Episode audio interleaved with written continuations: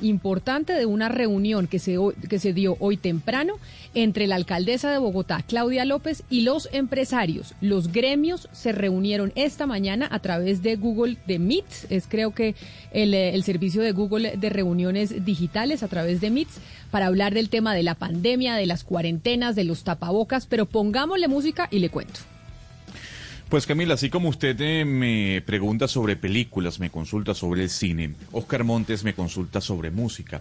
Y fue Oscar Montes el que me presentó a este joven oriundo de Nariño, que se ha vuelto popular en redes sociales por su, por su talento y por su voz. Quiero que escuche a Alex Quinn haciendo una versión de Herencia de Timbiquí con la canción Negrito.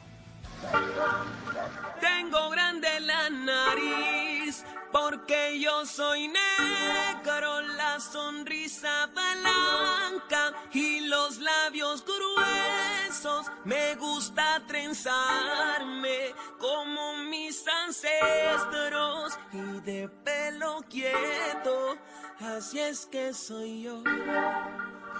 Me gustan las mujeres negras, blancas, indias, también trigueñas, porque todas son lindas, todas son bellas.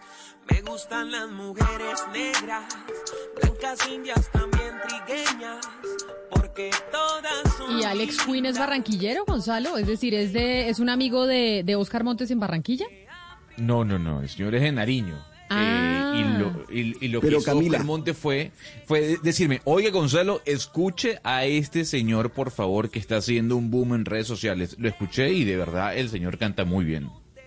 Camila, yo me encontré con ese video que se volvió viral de Alex, Alex, Quinn. Alex. Quinn, Alex sí, señor. Camila, sí, me volví y, de verdad cuando yo lo escuché, yo quedé, digo, fascinado de la voz de este muchacho, un muchacho muy humilde.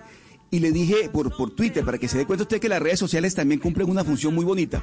Y le envié inmediatamente el mensaje a Gonzalo, le dije, Gonzalo, escucha a este muchacho. Oye, oiga esa voz, Camila. Y, y resulta que el video, que es otro video que él tiene, se volvió viral y todas las personas que escuchaban el video decían, qué voz la de este muchacho, la de Alex Quinn. Y ahí lo estamos escuchando, Gonzalo, qué bueno, porque de verdad yo sí creo, yo quiero que Colombia conozca a este joven de, del Cauca que tiene un talento extraordinario, Camila. Pues sí, me gusta, me gusta y además es que como hoy es miércoles y miércoles de artistas colombianos, pues qué bueno descubrir nuevos talentos. Yo le voy a preguntar una cosa, Oscar, ¿usted usa tapabocas de tela o usa tapabocas quirúrgico? Yo uso tapabocas quirúrgico, Camila, Todos los días, todos los días y me cambio, lo cambio dos veces. dos veces al día, muy bien. Ana Cristina, ¿usted Sí. usa tapabocas de tela o tapabocas quirúrgico?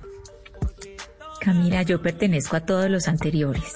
Yo debajo del tapabocas de tela me pongo un N95, llego a la casa, lo boto y, y el, el tapabocas de tela lo lavo tantas veces como salga. Es decir, eh, esa comparación que nos hicieron la otra vez de la ropa interior como si fuera ropa interior, exactamente así lo uso. Perfecto. Se lava cada vez que se usa. Valeria, ¿usted cómo está de tapabocas? ¿Tapabocas de tela, tapabocas quirúrgico, los dos o cómo hace?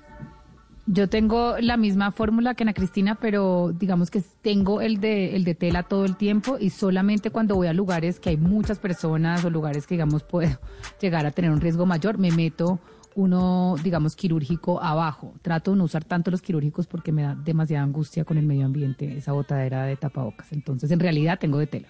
Ok, entonces usted ahí mm, hacia el de tela, a veces el quirúrgico cuando le da miedo. ¿Y usted, Gonzalo, usa de tela o quirúrgico?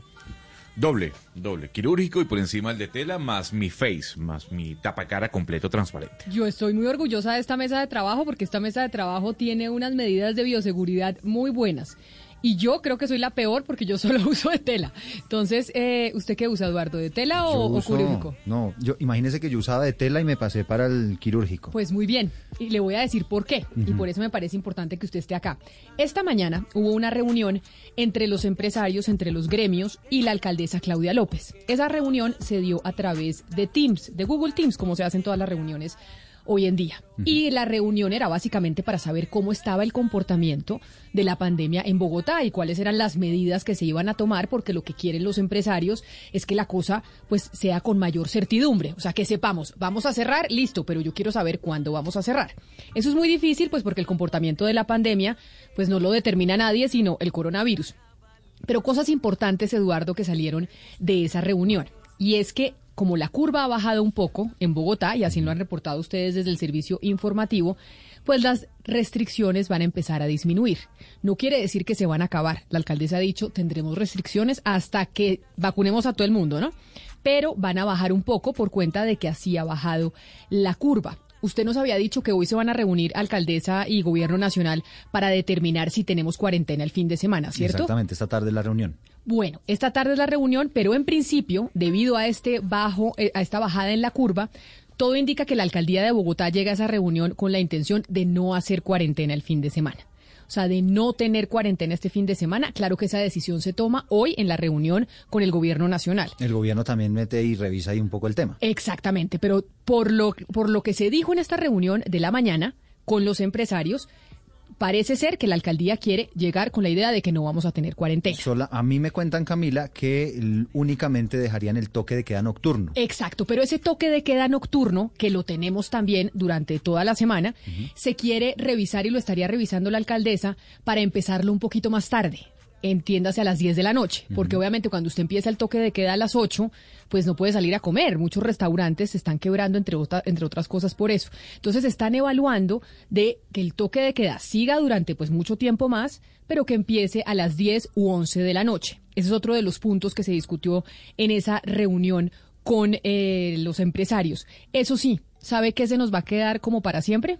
¿Qué cosa? El pico y cédula. Ah, sí. ese El sí. tema del pico y cédula para ir a comprar, eso no hay eh, perspectiva de que vaya a cambiar. Sí, eso sí, ya nos va a tocar acostumbrarnos a que un día podemos entrar al centro comercial, otro ¿Qué día le no. cuentan a usted, Camila, de cuarentenas estrictas en localidades? No, están pensando que no. También en esta reunión de por la mañana habló la alcaldesa que quieren acabar con las cuarentenas sectorizadas. Oiga, muy- y eso y eso precisamente es la disminución de las restricciones por cuenta de lo que estamos viendo en la curva que está bajando. que es lo que ha dicho el ministro Fernando Ruiz, también que han visto como no solamente en Bogotá, sino en varias ciudades ha venido, han venido cediendo un poquito las cifras, muy en concordancia además con el alcalde de Medellín, ¿no? que esta mañana también ya anunció que no habrá toque de queda el fin de semana, únicamente ley seca entre la medianoche y las 5 de la mañana. Pero ahora voy, Valeria, con la noticia que me parece a mí de las más importantes y por eso yo empecé con la pregunta a toda la mesa de trabajo. Y es que la alcaldía va a hacer la recomendación de que los ciudadanos usen tapabocas quirúrgicos, Uy. no tapabocas de tela, porque los tapabocas de tela, así como está pasando en Francia y en Alemania, que están diciendo no son, no son tan efectivos para prevenir el contagio. Y por eso les dije yo a ustedes, Valeria, que estaba muy orgullosa de la mesa de trabajo, porque todos usando tapabocas quirúrgico y yo sí uso tapabocas de tela. Es que a mí me pareció, Valeria, impresionante saber que puede que nos vayan a poner la misma medida que en Alemania y Francia, y es todos con tapabocas quirúrgico o N95.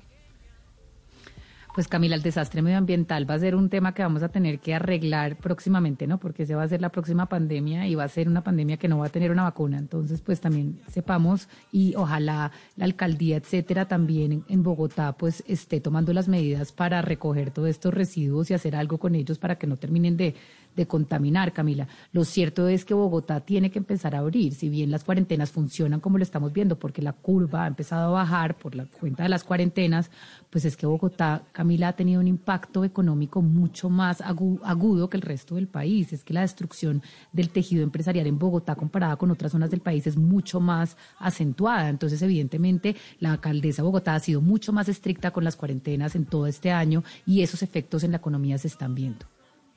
Pues por eso es que estaba hablando este fin de, este fin de semana, eh, o estaba hablando hoy temprano con los empresarios, porque también los empresarios pues quieren un poco de claridad y para poder planificar, certeza. Sabemos cómo van a ser las cuarentenas, sabemos si va a haber cierres o no. Se habla de que puede llegar un tercer pico, y, y que puede llegar un tercer pico de contagio a la ciudad y pues incluso uno creería que al país, pero pues esto es una reunión de Bogotá y entonces se estarían preparando también los empresarios para eso.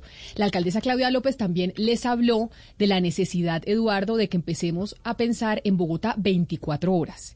Entonces, que empecemos a ser flexibles con los horarios y que usted pueda atender, por ejemplo, en una, eh, en una tienda de envíos, pues a las 12 de la noche y que no esté cerrado a las 7 de la noche. Lo que pasa es que eso evidentemente requiere una flexibilización laboral y requiere seguridad, porque es que muchas, mucha gente no abre porque si usted va a abrir a las 12 de la noche, pero lo van a robar. Y si el ideal, por ejemplo, es que usted vaya a hacer esa vuelta en bicicleta y lo tiene que hacer a la medianoche, pues evidentemente tienen que haber unas medidas de garantía, ¿no? de, de seguridad.